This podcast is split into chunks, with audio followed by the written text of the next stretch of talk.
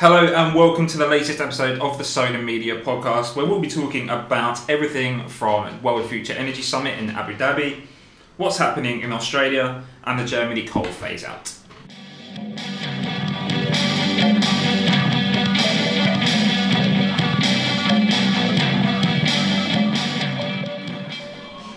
Andy, hello, how are you?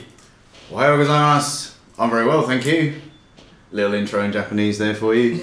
Just Very timely as well, Very considering, what, considering what you've got in the pipeline. lined up, yeah. So, uh, yeah, morning everyone. Uh, well, whatever time of day you're listening to this. Um, that's going to become rapidly confusing for me because I'm going to be in a different time zone to the rest of the editorial team as of next week. What, what, what's, what's going on? What's Oh. happening? So I'm going to be in Japan. You know what's happening. so, but thanks for asking. For the benefit of the listeners. Thank you very much. Yeah, sure. Um, so yeah, so I will be spending quite a lot of this year in Japan, and uh, yeah, that's with PV Expo in mind in the end of February. So that's one of the biggest sort of PV shows in the world. So we will go and see what we can find out from there. Excellent. So yeah, from, just to quickly say for all our all our readers and supporters and, and everyone else, um, yeah, it's pretty much business as usual for us here. So energy storage news will still carry on with myself at the helm. I hope if I can stay. We'll see about that. We'll see about that. All right. so yeah. So without further ado, Liam, uh, you yourself have been away on um, I have indeed. duties yes. this week. So where have you been? What have you been up to? Um, Why haven't we seen you this week? I've been out um, in Abu Dhabi at the World Future Energy Summit, Okay. um, held at well in Abu Dhabi at the ADNEC Conference Centre, which I'm sure is familiar to a lot of our listeners. Mhm. Um, essentially, it's one of the major trade shows for the energy sector now, I'd say. Um, it partners with Abu Dhabi Sustainability Week, um, packs out quite a few conference halls um, at the conference centre there, um, and basically Mhm. um, is this. Well, it's, it's a bit like any other trade show, I guess, in the Mm. sense that it packs as many exhibitors into one hall as possible. Mhm. Um, and solar is basically having more and more of a say. So Okay. people I was speaking to, I wasn't there last year. So we're sorry. So so I mean it's a global show, obviously. yeah, But the eyes are very much on that region of the world in Yeah, terms of yeah, exactly. All- yeah. essentially all of the Yeah. conference content there's kind of themed around the Middle East and, and their Okay. energy transition, which which makes for an interesting perspective because you have this kind of um, and it's, it's very present on the show floor and some of the content that you, that you hear. You have this obviously the Middle East is responsible for a considerable amount of oil and gas generation in in the world or for the Mhm. world. Mhm. Um, but equally, they're on their own kind of energy transition. So, uh, towards the end of last year, Abu Dhabi, which is one of the uh, United Arab Emirates, set its own kind of climate and sustainability targets. They're looking to derive um, 50% of power from Mhm. clean resources by 2050. Oh, So, okay. it's interesting to hear that level of ambition, which is clearly not enough for Right, okay. for that Okay. uh, for for them, even with notwithstanding their impact or their arguable impact on global climate trends, considering that they are a mass exporter. yeah, of because fossil we're fuels. talking here about their domestic energy mix, right? We're Yeah. talking fifty percent. Yeah. And that's not accounting for everything that gets exported and then burned No, exactly. off site. Exactly. So you Yeah, have this kind okay. of weird dichotomy where they are clearly they, they want to go towards or at least transition towards a net zero economy, Mhm. but they're not. That's that's not what is well. That's not what the target is. Okay. But also they're not. They're equally not factoring in their contribution to others fossil fuels, which is which again is really really interesting to hear them kind of grapple with. But Mm. one of the key things I took away from this, and you can read some of the stuff I published on on PV Tech and, and Current to come. Mhm. Um, even though they're they're only just beginning their their journey in comparison to other states, I think Abu Dhabi has something like just over 1.5 gigawatts of solar, which is not that much. Yeah. They're, moving away. But they're that's happened quite quickly, hasn't it? That it has, it has. So years? that Yeah. they're moving rapidly from this pretty much predominantly gas-fired Mm. power system to a renewables heavy one. Mm.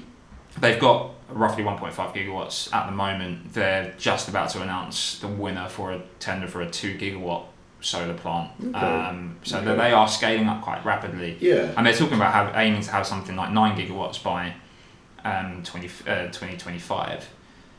What, Okay. what they're already starting to see though is this Yeah. they're starting to grapple with the realities of that. So they're, they're, they're, they're really keen to get more storage in the mix because that, that they see the, the value in grid frequency and, and the, the frequency response services there. Uh huh.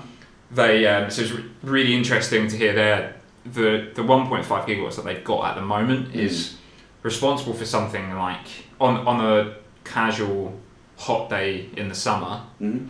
where temperatures can get 40 45 50 degrees Mm. it can contribute around 6% of, of Abu Dhabi's power that's because of the enormous power demand for air conditioning and things like that Oh, of course. Yeah. Yeah. in the win- in the cold winter Yeah. yeah. it's it that climbs from six to about sixteen percent. Okay. So and that's that's with just one point five gigawatts on the grid. Yeah. Yeah. When it goes up to nine gigawatts, what what does that grid look like? Okay. Kind of thing. Yeah. Um, they're already starting to see that. That they reckon that um, if you get up to and there was a, a, a few interesting comments from some officials Mm. at um, companies like. Um, EWEC, which is the Emirates Water and Electricity Company, which is the main utility there, Uh huh. um, DWell, Masdar, those kind of those kind of Right. companies, Big names, obviously. Big- yeah. big- big Yeah, names. Yeah. really not or showing a little bit of um, not naivety, but just not really grappling with the situation and, and the realities of it until now. Um, Okay. and they're saying that now we're now they're starting to get towards once it gets to about fifteen to twenty percent of power, so Mhm. coming from renewables, Mhm. you they're they're seeing the need for a completely different grid to what they've had in the past. Okay, so I mean, there's obviously is an economic imperative in the long term for them because there's you know you talk about expecting falling prices of you know falling value, let's say, Yeah. of fossil fuels, and at the same time rising value of renewables by so I guess for them they're needing to kind of hit that kind of inflection point at the right time, Yeah, albeit 2050 again is you know 20, 20, 20 30 years away. thirty So- years right? Good maths, first thing in the morning. Yeah. Well, what I mean is that obviously, you know, you'd hope that those again, like we said before, you'd hope those targets will be revised once there becomes a, a recognition that, that, you know things. So yeah, so I mean, through P, um, through our various solar technology channels, we've Mm. talked a lot about kind of hot weather appropriate technologies, Yeah. desert appropriate technologies, that kind of stuff. So leaving that sort of specific environmental, uh, not environment, but that kind of um, you know how rugged the technology needs to be for that. Yeah. What sort of other things were you hearing in terms of the well that as well I guess, but what what sort of technologies are kind of people keen to really explore and or deploy then in there? Was that something that you really already? Yeah, definitely. I Yeah. think one of the key things, and um, it's almost as if we planned this ahead because our cover feature for PV Tech Power 21 was on O and M in, in arid climates. Okay. So kind of it was, it was really good to see that that magazine was flying off the shelves at the show. Okay. So Um, was P- PV Tech Power Twenty One. Yes, Came out. yeah, published yeah. just before Christmas. You can still download it on the website. And that's a quarterly magazine, so it will still be relevant for, for a little while. Yeah. Fingers crossed it will. Yeah. Um, but some of the it was interesting on the show floor speaking to some of the exhibitors Mhm. because they are now backing that when we start to deploy in these kind of climates, and it's not just the arid climates that you see in the Middle East. Mhm. Um, loads of you who are in the UK or who have experienced the UK summer in the last two or three years will have seen that the temperatures are climbing. Um, it, we got to 38 degrees last summer. Mhm. Um, that come that brings with it a lot of humidity. Yep. That so it's fair to say some asset owners perhaps weren't expecting. Um, Oh, you mean in the UK? Yeah, in the Yeah, UK. okay. But um, Summer. so basically, this this this problem. What, what I'm trying to say really Yeah. is that this problem isn't just limited to the Middle East. Right. Different different environments have different, or different countries have different environments Mhm. that solar has to operate in, and that that places strain on components. hmm In the past, I think it's fair to say that the industry and asset owners and developers have concentrated a bit too much on the key components. So, if as long as the modules have um, the appropriate temperature coefficient to operate, they're fine, and the inverters likewise. What we're now starting to see is the different kind of components, or the, or the minor components that make up a solar farm. So it's not just the modules and the inverters; it's Mhm. the backsheet that is in the module. Mhm. So how that can be best engineered and installed to make sure that that module operates to the best of its ability for the most amount of time. Mm-hmm. How the right kind of even even all the way down to the kind of the cabling which is used is that the best cabling that you can buy because the cables might make up something like 0.1% of a total solar farm's cost Mm-hmm. but if a cable if if you go for the cheapest cable and those cables fail en masse when Mhm. the temperature rockets or there's a sandstorm or whatever Mm-hmm. then your your whole project is at a loss or, risk. or- or- yeah, risk. yeah, at at least. risk, yeah, yeah, of course. Yeah, yeah, yeah. yeah. So now you're starting to hear, and it'd be quite interesting to see because obviously the discussion is moving on, and it's a probably a factor of the industry maturing a lot Mm. in, in the last kind of three four years. Mm. You're now looking at these companies, or you're hearing about these companies that are kind of sweating the small stuff to make sure that the big picture fits. Yeah. Um, Yeah. And it, it, it kind of reminded me of when um, Dave Brailsford took over the um, Team Sky cycling team and brought with him the, the expertise that they had at Team GB. Okay. It so, so sorry, about- this is competitive cycling. This is competitive cycling, but Okay, bear, bear okay. with me, it's relevant. That's all right. I'll be at the Olympics this year, so I need to get au fait with cycling as well as soccer. Yeah. One of the big things that they Yeah. obviously brought forward, and I'm sure people have heard this to the sick in the teeth, but Mhm. this kind of marginal gains theory that rather than just looking at the big picture Mm. and trying to get a 2% increase from one thing, Mhm. if you just looked at a 0.1% increase from loads of things Yeah, yeah, and yeah. really brought that into the holistic picture, Uh huh. the gains could the that whole factor load is going to in, is going to increase. Okay. So it's, it's Yeah. there, there seems to be that kind of discussion moving towards that, which is which is, which is really interesting to see. And it, again, yeah, it just showed a lot of Yeah. Both the industry maturity and looking at the entire Yeah, whole yeah. system rather than That just optimizing and fine tuning all the components that really fits with you know what we were talking about last time out with Alex from uh, Nextracker's Sure. piece that he's done on you know modern power plants of the future and he's talking about a lot of different marginal gains and adding up to a big picture so that you know you can raise the capacity factor of solar and what have you. And I guess the other thing, like, as you say, is in terms of it being a sign of industry maturity. And uh, sorry for overrunning a bit time wise here, but um, you know, in terms of the industry maturity, obviously a lot of the argument in terms of economics for solar is that solar is now very cheap in terms of generation. Yeah. But obviously, you know, the, the competition on price is not the right one. You know what I mean? Like buying the cheapest modules, that's obviously bitten a lot of people in the backside or the back sheet. You know, over uh, quite a lot. You know, in the past Yeah. sort of thing. So, so it's really, uh, yeah. I mean, I guess like you say, it's going to have to be a question of getting the, the best components, but then obviously also scaling that within sort of affordable, holistic, if you will, sort of designs. Really, I guess. Yeah, yeah, Overall. exactly, exactly. Yeah, cool. Alrighty. That I mean, obviously there was there was a lot more to the show than just that. Mhm, Um, mhm. Even Akon turned up for any noughties hip hop fans. That was that was interesting. Oh right, okay. Yeah, yeah, yeah. obviously uh, quite a because he set up his um solar.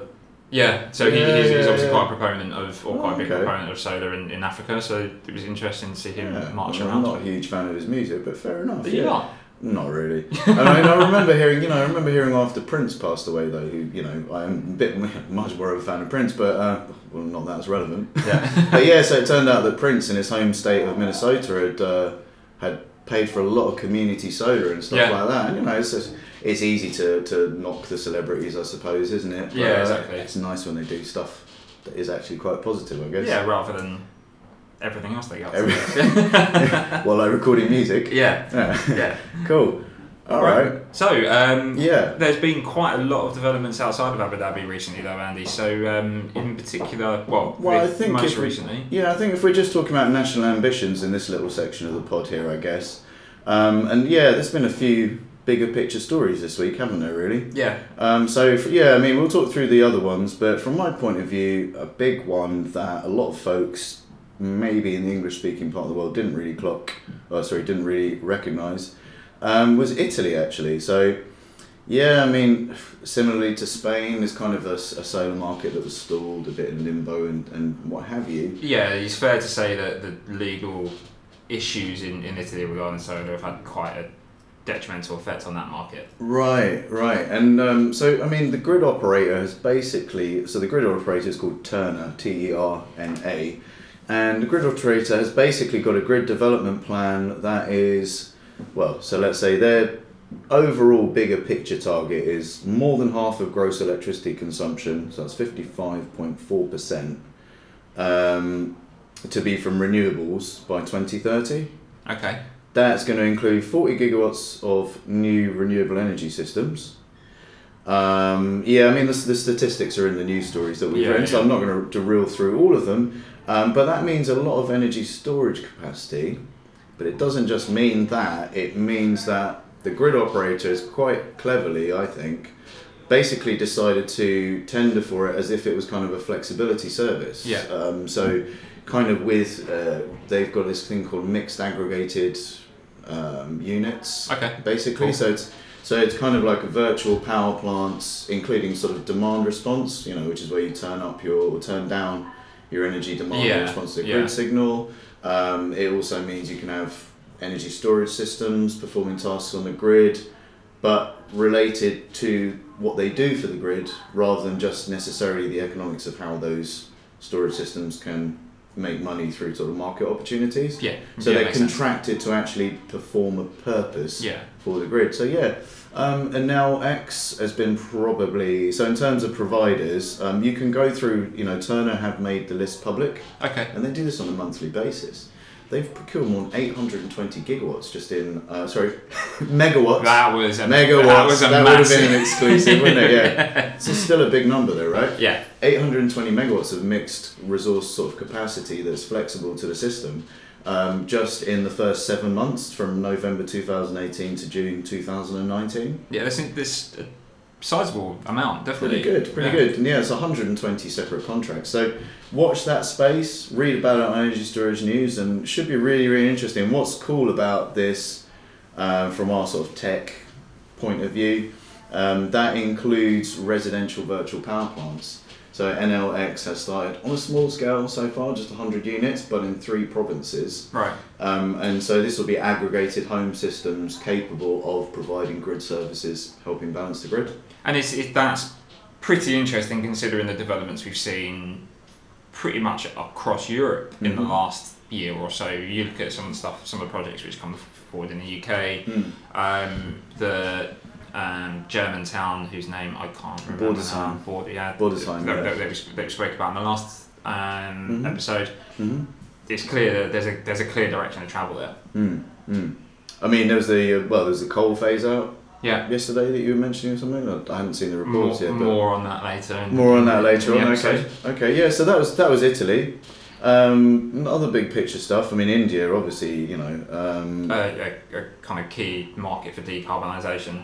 Big time. Um, just yeah, just almost don't even know where to start. But yeah, so in terms of actual news, so yeah, start start with the new stuff, so- and then sure. we'll work our way back. Sure. So the National um, Solar Energy Corporation of India is tendering for 1.2 gigawatts of wind and solar hybrid capacity. That's just the latest of the tenders. So hybrid capacity, we're, we're starting to see come to the fore this Mm. year, and, and like we, we we've said a couple of times now, you'll see this focus quite prominently in our coverage for Mhm. 2020, Mm-hmm. but a, a real kind of trend moving forward. Yeah, and I mean, uh, hy- hybrid can kind of be a loose definition as well. I mean, to me, hybrid kind of implies a system that sort of includes storage, wind and so you know, all Yeah. the other mixed things with storage in it. But then maybe that's just because I'm the editor of Energy Storage News. and Yeah. I'm just uh, making an assumption based on that. Mhm. So essentially, hybrid just just means that we're going to be combining more energy Yeah. sources and ideally more clean energy sources. Yeah, yeah,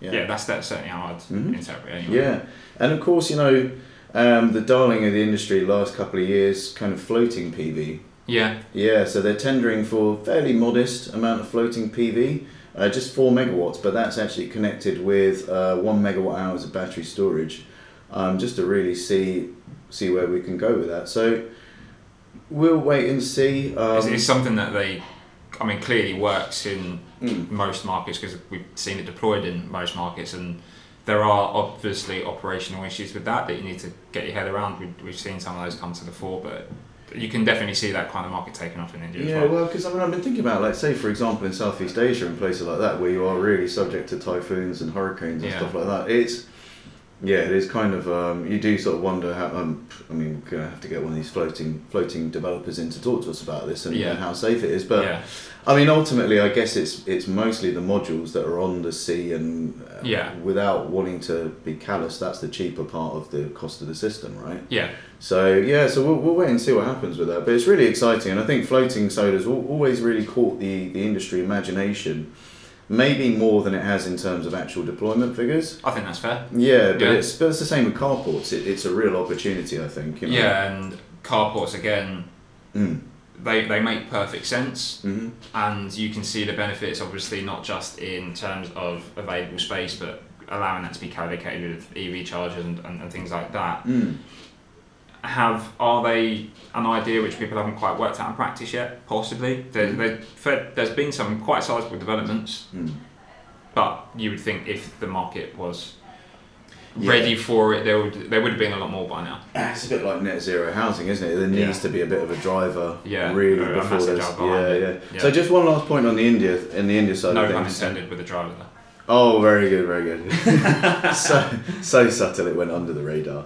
Uh, yeah, so just one last thing on the India um, side of things. Now the tariff rate has been set at uh, just uh, 0.041 US cents per kilowatt hour, um, which to me seems low. I'm not entirely sure to put it in context, but I was just thinking back to you know obviously your trip to the Middle East and Mm. the Middle East had few full starts last year or two, well, more than that, due to like particularly low bids Tar- and tar- tariffs. tariff and- rates, yeah. exactly, exactly. So whenever we see these tenders, and, and you know in India, like the enthusiasm sometimes um, has to get a reality check. Um, unfortunately, because of the yeah, I mean. Sometimes developers are maybe a bit more ambitious Yeah. in, in bidding low tariffs and stuff. yeah Nonetheless, um, it shows a will to, to win, really, doesn't it? So yeah, I, think I've, to be I've, spoken, I've spoken to a few developers that were involved in the first kind of big push for solar in India that competed in some of those tenders, hmm um, and their take on the matter was that it's they, they won't be returning anytime soon. I think it's I think you, you'll see you'll see some players that, that remain and and are committed to the market, Uh-huh. but given the whole how the economic tariff kind of situation works and, and the bidding and, and what goes on there, Mm. Right. I, I think it, it might have not scared people off, but left them One- a little bit more reticent. Yeah, Once yeah, bitten, one- twice shy, sort of thing. a little bit reticent to go back for more. Well, that's understandable, but let's let's hope that it's uh, yeah that that kind of um, kind of comes together really. Yeah, and a, one thing there that kind of in a seamless segue onto the next topic, Mm-hmm. um, Portugal. I thought you were going to say our PV India tech more, more on those later. okay, good. Uh, good. yeah, no, Just put down the placeholder there, right? Speaking Yeah. of um, record low tenders and, and tariffs and things like that. Oh, that is smooth. Yeah. on. Yeah, Okay. Portugal, um, a, a sort of exclusive story on PV Tech this week. Um, Portugal is setting the date for its next uh, solar auction, going to Mhm. follow up the record breaking uh, tender from 2019, which saw some kind of staggeringly low bids come in. Um, but they're going to launch the next one at the end of Q1 this year. Mhm. Um, and interestingly for you, Andy, Everything's interesting to me, but, but with, yeah. with your yeah. battery battery hat on, Mhm. um, there's going to, when they were automatically discussing um, a potential separate storage tender to, to bring forward these projects. Mhm. They um, the um, country's Environment and Climate Action Ministry have confirmed that storage is going to be incorporated into the solar auction. Mhm. So now you have this aspect of we've had these record low bids with just solar. Can we now bring storage into the mix and bring Mm. forward these kind of whole system solutions for Portugal's clean energy market? So that one really will be one to watch next year. Uh, next next year. We're This already, year. we're We're already already in the new we're already in decade. 2020. How exciting is that? Um, Yeah, yeah, sure, so yeah. It, it, that kind of tenders Mhm. earmarked for the end of um, end of March 2020 okay. which will be interesting considering our own event in Portugal towards around that time. All right, so that's uh, thirty. I've got here thirty first of March, first of April. Large scale solar Europe twenty twenty in Lisbon, right? Yeah. So Cool, by cool. by that time, we could by the time the event takes place, we could already see or Mhm. get a gist of what Mm. what that what that tender's looking And we'll get some visibility on neighbouring Spain, obviously as well. Yes, yes, see we will. happening in Um, and, the uh, the yeah. amount just just a quick word on Spain. hmm The amount of solar which is planned for, uh, particularly the um, Extremadura region, which which is kind of the major city in that in that region is Seville, Mhm. but um, towards the country southeast, southeast, southwest, sorry, Mhm. shares a border with Portugal. Um, it's basically a playground for some of the world's largest solar companies. You've got Iberdrola making significant moves there, Okay. um, and a handful of others, and we're just losing track of the amount of solar which is which is going in there. So it, it's, again, yeah, it's yeah. really really interesting to see. You had Spain, one of the Europe's early movers, and then obviously was beset by legal issues which are still ongoing. issues, Yeah, yeah, Um, course, but now, now that the sector's kind of moved away from needing government subsidy, Yeah. it, it, there's just a huge rush back.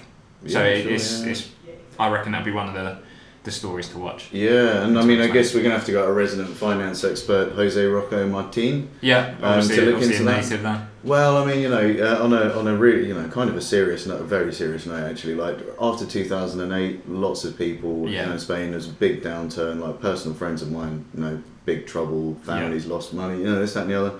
Um, is it really crass of me to say that you know this is probably something of a an economic industry boost for Spain? You know, in a wider picture, Could be. but let's hope it's not just. Obviously, the environment is vitally important to every single one of us. Yeah, But let's hope that this gives, you know, kind of business community something to, to hang on to as well, and you know maybe private individuals as well will sort of see that benefit yeah. over time. You know, let's hope. Yeah.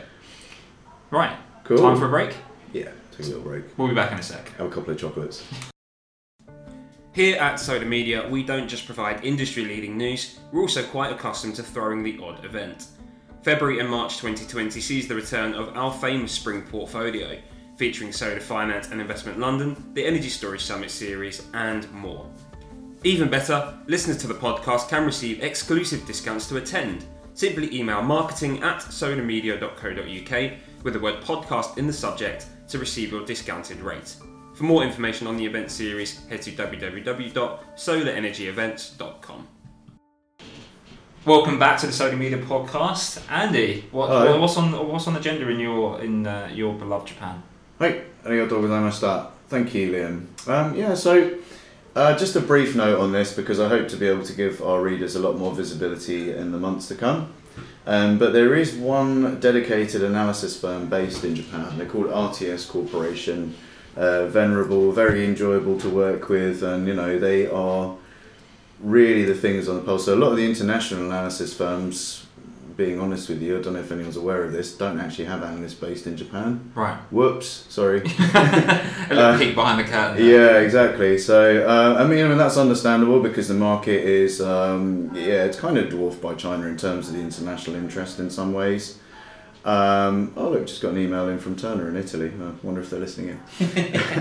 so, yeah, so um, I just wanted to give you some of these big picture um, uh, figures that came out It's just Um, before Christmas, wasn't it? just before Christmas, these were released. Yeah, so um, it's a bit complicated. Financial year in Japan is a tiny bit different to the UK's one, but um, basically we are looking at a proposed scenario that RTS has put together, and that would involve a certain amount of policy rejigging and technology rejigging, for want of a better word but we're talking about 150 gigawatts of PV installed capacity by 2030, and that's Right. they consider that to be feasible.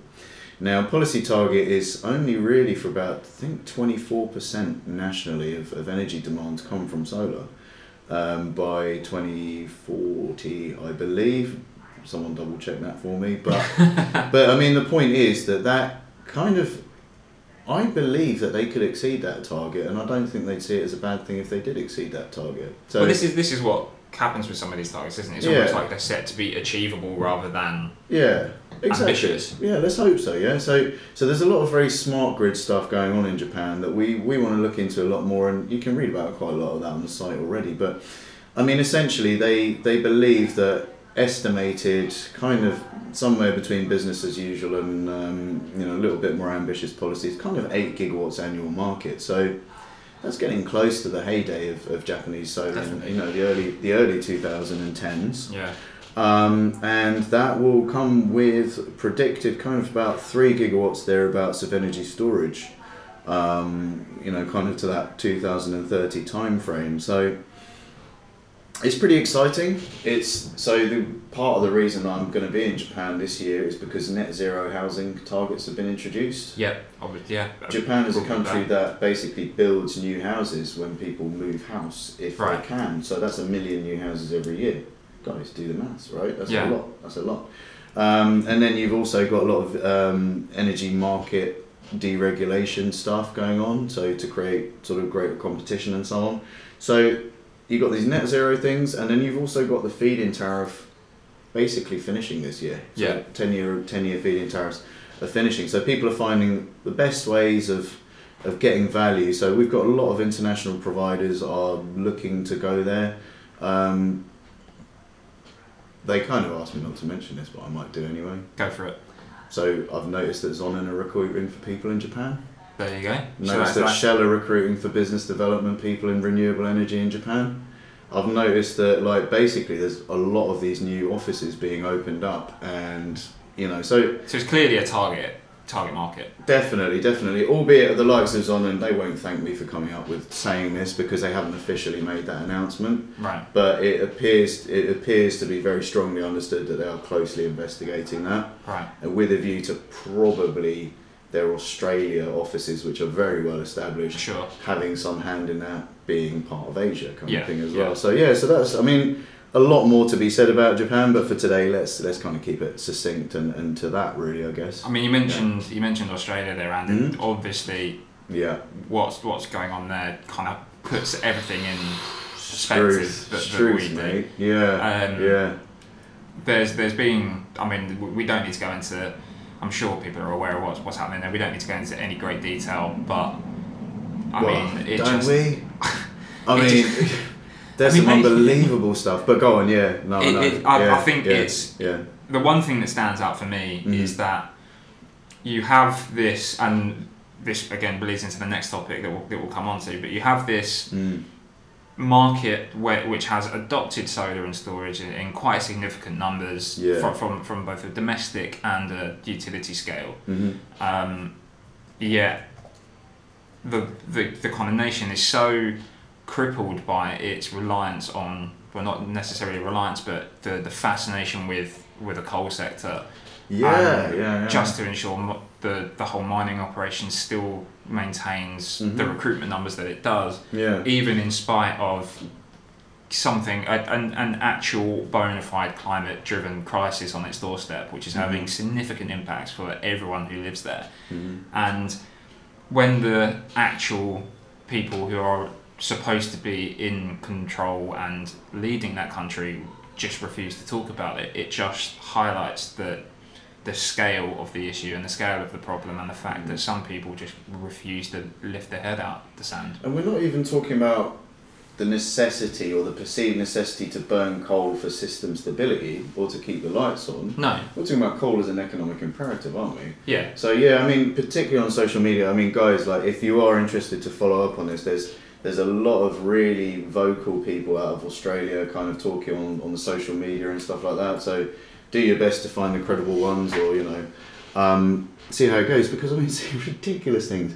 You know, they had this uh, these uh, promotional educational films for kids with a, a, a guy in a lump of coal costume, teaching kids about how to draw. This is it's mental. mental. It's absolutely uh, it's just batshit. Yeah. Some of the stuff which gets mentioned Yeah. there. Yeah. Um, and yeah, just to pick up on that uh, comment you just made about news sources, Yeah. um, any anybody which tries to tries to claim that what you're seeing in Australia is anything other than Hmm. the is I don't, I don't, I don't even know how to put it into words. If anybody's trying to say that this is normal or is Yeah. some way precedented by Yeah. what might have happened in the past, then just get your heads out your asses. Really, it's, Apocalypse it's normal, isn't it? Yeah. yeah. Just huge swathes of your country are literally on fire, and Yeah. this is being billed as oh, it's just it's just cyclical. This this this has happened before. now. it's not. Do you It, think- it just can't be. Do you think Elon should move there as training for Mars? Possibly. I mean, it's going to look a lot like a different planet Yeah, in, in about two months. I mean, it's really sad, isn't it? I mean, Yeah. the fact that you've had tennis players in, in Melbourne, you know, which is we originally was considered to be far enough away, and now Yeah. Victoria's got fires going on.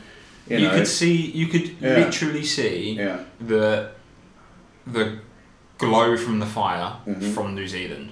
Mm. And I, I just I want to just make this point because Mm. you, there's a this kind of almost this thought or lingering feeling that oh Australia and New Zealand is not that far away. Mm. It's thousands of miles away. Mm-hmm. It's not just on their doorstep. It is literally thousand miles. It's the Yeah. equivalent of Yeah.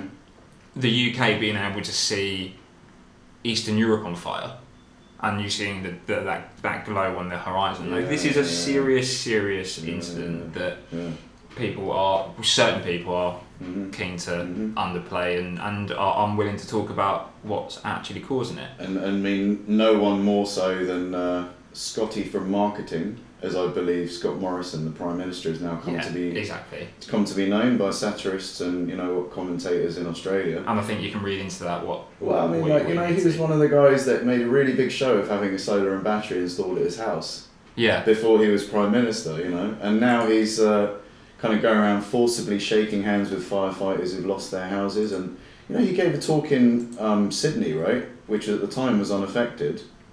yeah, Uh, kind of didn't really go into the climate change thing. Uh, and then the talk had to be cancelled because the fire alarm went off because of smoke drifting in from five hours away. Do you know what I mean? Like, you, What, what, it's beyond what satire. more do you this need? stuff. What, It's what- beyond satire. honestly, I Yeah, mean, yeah. We, we make a big song and dance about the, the kind of what's gone on in the UK in the last Mhm. five years as having killed satire, and you've got Yeah. kind of real s- kind of satirical minds like Armando Iannucci just being, how can I possibly write anything like the thick of it Yeah. these days? Right. What is going on in Australia is Yeah. just peak satire of Mm. what of how a government should actually function. And yeah, like you say, it, it does make you laugh how you get some of these figures that are just being a having to basically be dragged back from Hawaii, kicking and screaming to confront the Right, he's on holiday there. Yeah. Right? Yeah, yeah, yeah. Then you've got when he actually gets here, he's just so immune to what is actually happening and with the consequences on people hmm that he can't talk to people or even have it show the, the remotest sense of Mhm. empathy in what they're going through that he just Mm. tries to forcibly shake their hands Yeah. and he thinks it's a good idea to go out and, and kind of try to talk to these people about it and the, that video of him being basically harangued out of a town like you wonder when politicians when it will just suddenly dawn on some of these politicians that Mm. maybe I might have to actually have a strong opinion on this thing Yeah.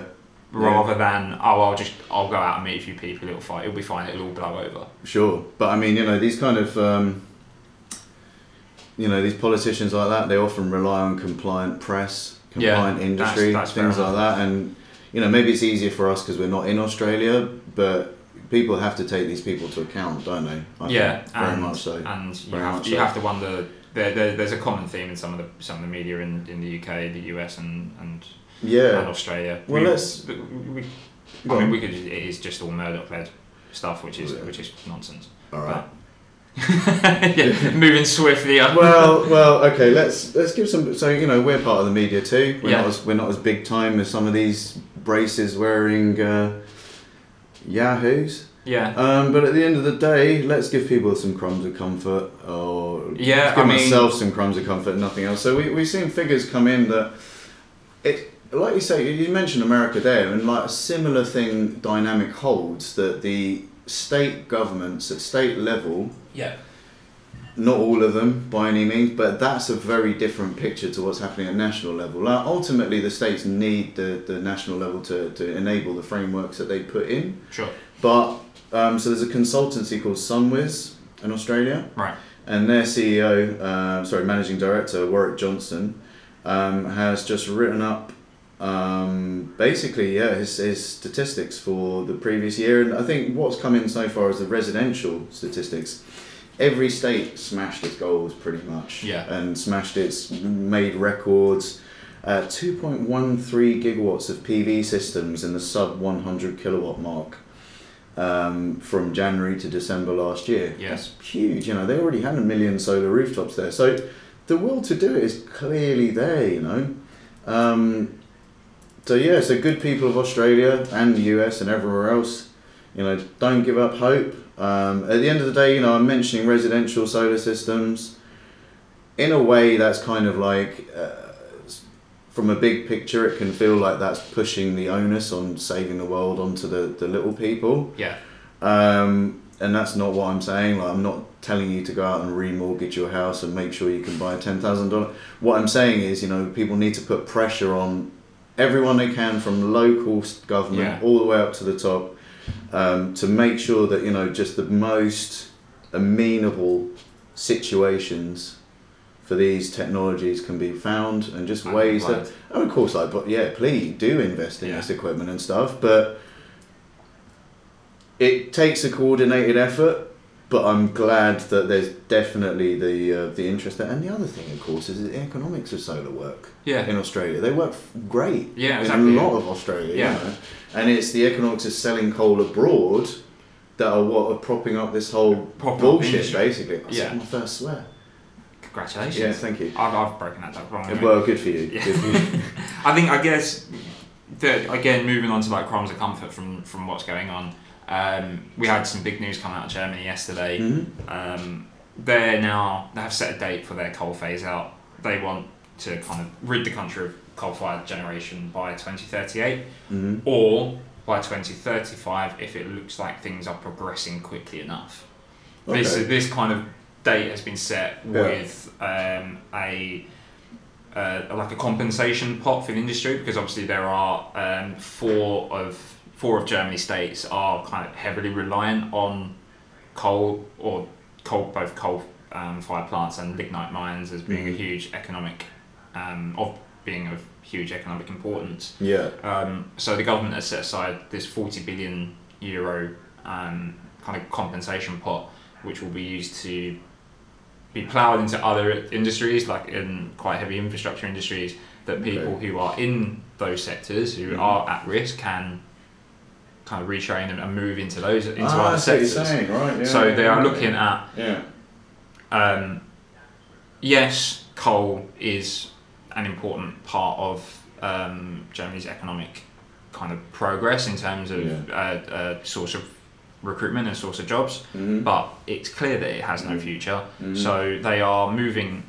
They've, they've set the date, but also Mm. look to transition people, and it's sort of like kind of yeah quite stereotypical German efficiency. They can come up with a scheme Right. like that that can just streamline and set a quite realistic date for the end of coal. Right, because I mean, Germany's been on this uh, energy transition, or as they call it, the, the Energiewende, since the 80s, right? And that Yeah. was initially for the impetus of moving away from nuclear, and Yeah. you know that banged up the reliance on coal and Yeah. you know whatever. And, and the other thing that people might not realise is that you know if you go to small towns, small towns in Germany in those coal-reliant states, you have a public swimming pool that's paid for by the coal company. Yeah. You'll have schools that are paid for by the coal company. You have other community stuff that's paid for by the coal company. So that's a very powerful lobbying wedge, right? Yeah. And and back to obviously the point of employment, transitioning people into cleaner jobs. Yeah. That's a big topic everywhere, isn't it? Of Well, course, um, yeah. we're, we're seeing Yeah. it over here, like Yeah. in in the recent news with um, the uh, kind of a, a regional airline here um, in the UK called Flybe. Right. Um, has been in financial trouble before, is in financial trouble again, Mm. and you you're looking at the government um, are looking at relaxing their passenger duty Mm. to make it easier for them to operate and to basically build a business model on allowing people to fly shorter distances hmm. for convenience. And you have the I mean the fact that a price of a flight from London to Scotland is, is often cheaper than the flight uh, than the price of the train. Yeah, despite despite having a enormous um, environmental a higher, higher environmental impact Yeah. Yeah. how the government can square that Mhm. with the supposed climate targets. Mm. I certainly don't know. You've got ministers over here saying that you should absolutely fly if you need to, Yeah. but equally, how can you still how can you justify advocating for short haul flights whilst setting a date Well, for a net, a net zero economy? Because the other airlines are now complaining that Flybe have got this special treatment and they haven't. And Right? and yeah, so you can't just For give competition and fairness, I can see what they're getting at. Well, yeah, I mean, this is a disaster, isn't it? Yeah, well, you're looking at other airlines that will now get the same treatment, and Yeah. then we just have this huge Mhm. proliferation of short haul flights in the UK. I I don't know how the government can square that conscient, conscionably with what they're trying to do from a climate perspective. Well, especially, you, I think you, there's your first mistake in using the word conscience in connection with Yeah, I guess. Yeah, maybe I don't. I mean, But then, you less, know, less said about this government's conscience, the better, considering what's gone on. on climate anyway, let's say. Yeah, Let's say. yeah. But, you know, well, I mean, I, I, I personally believe the debate around Big Ben bonging to end the Euro is vitally important. Well, yeah, exactly. I mean, w- we have a clock. We want it to make a noise Yeah. at, at a particular time. Yeah. That is the issue of the day. Yeah. We, we should be funding that from, it from the public purse. more than about 50 megawatts of energy storage. Word, but what the hey, you know? Uh, but yeah, just quick. I mean, that passenger flight duty tax that was introduced to stop people flying so much Yeah, for environmental reasons. Exactly. And Right, then, yeah. now, now at the sight of Yeah. the the slimmest possible trouble for one airline, Mm. look, I, I, I get it. There are jobs involved.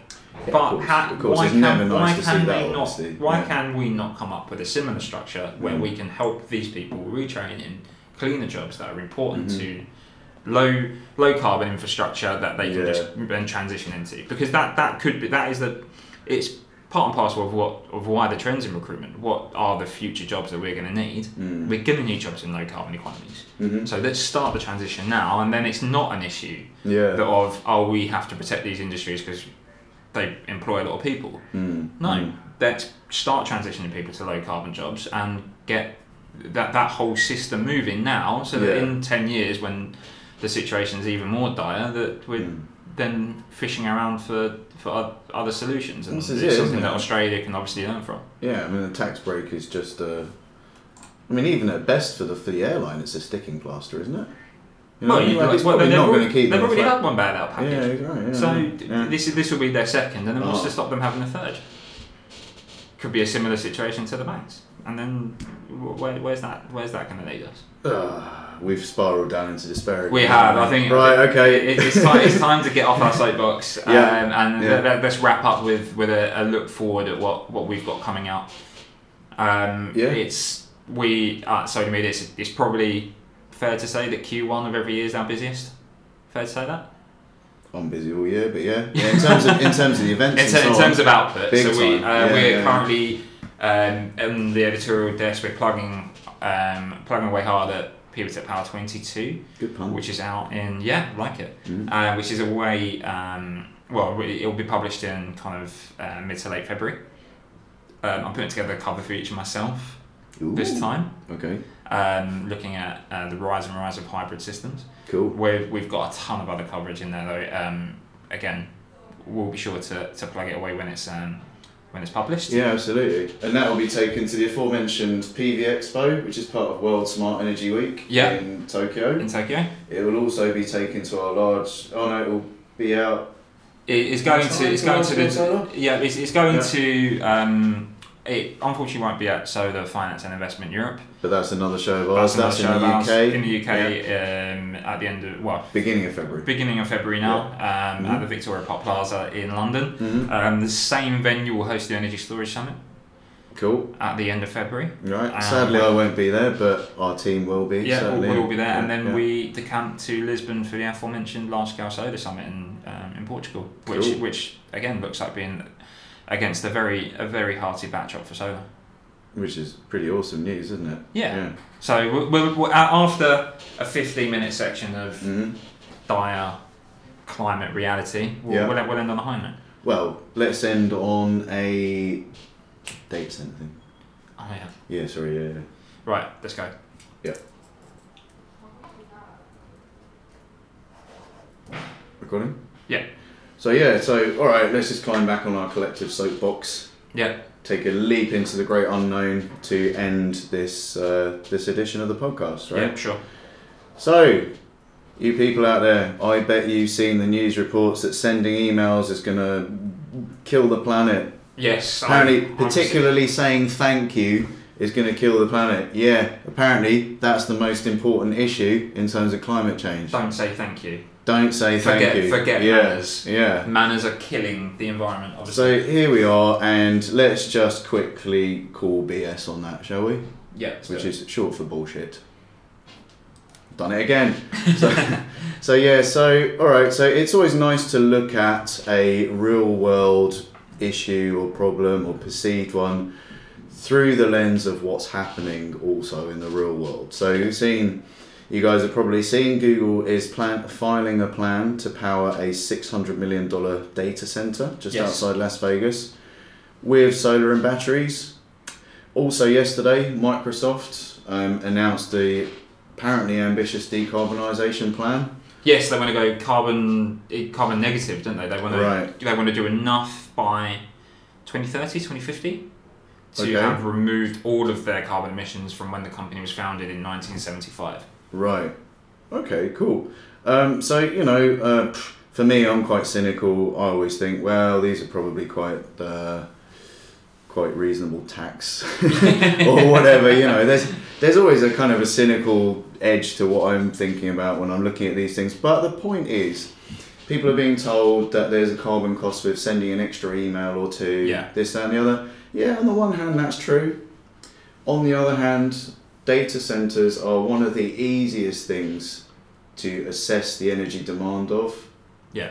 they, they, they are very high consumers of energy in the morning period when solar is strong, very Yeah. high consumers of energy in the nighttime period where wind is strong. Yeah. I was talking to a finance expert this week who was saying that they're almost not even looking for contracts to help these data centers decarbon because they're already kind of on the path themselves. Yeah, I've lost count of the number of Yeah. projects being lined up in solar projects that Mhm. this is that are being lined up by Google and Facebook to Yeah. kind of power the data centers. Right, so unless you're talking about some kind of rogue, illicit data center, you know, hosted by a mad villain on the side of a volcano, and they do exist. I'm not even joking.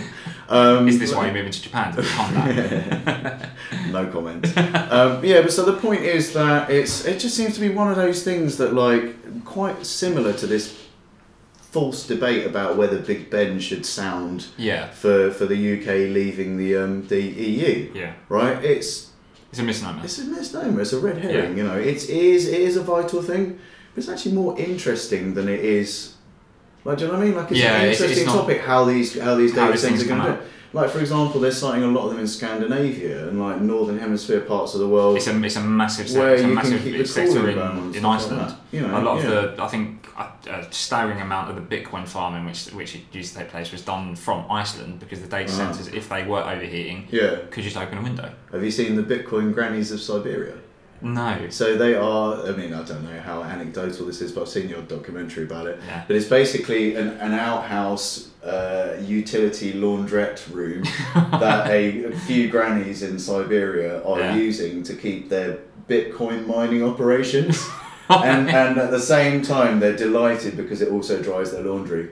Oh, excellent. Fine, fine. So, so yeah, so it's, it's a bit of a wild west in terms of scaling up that sort of solution, as Yeah. you can tell. yeah. And uh, yeah, don't even get me started on Bitcoin and you know whether that's going to have any impact. Yeah, I think. Uh, I think.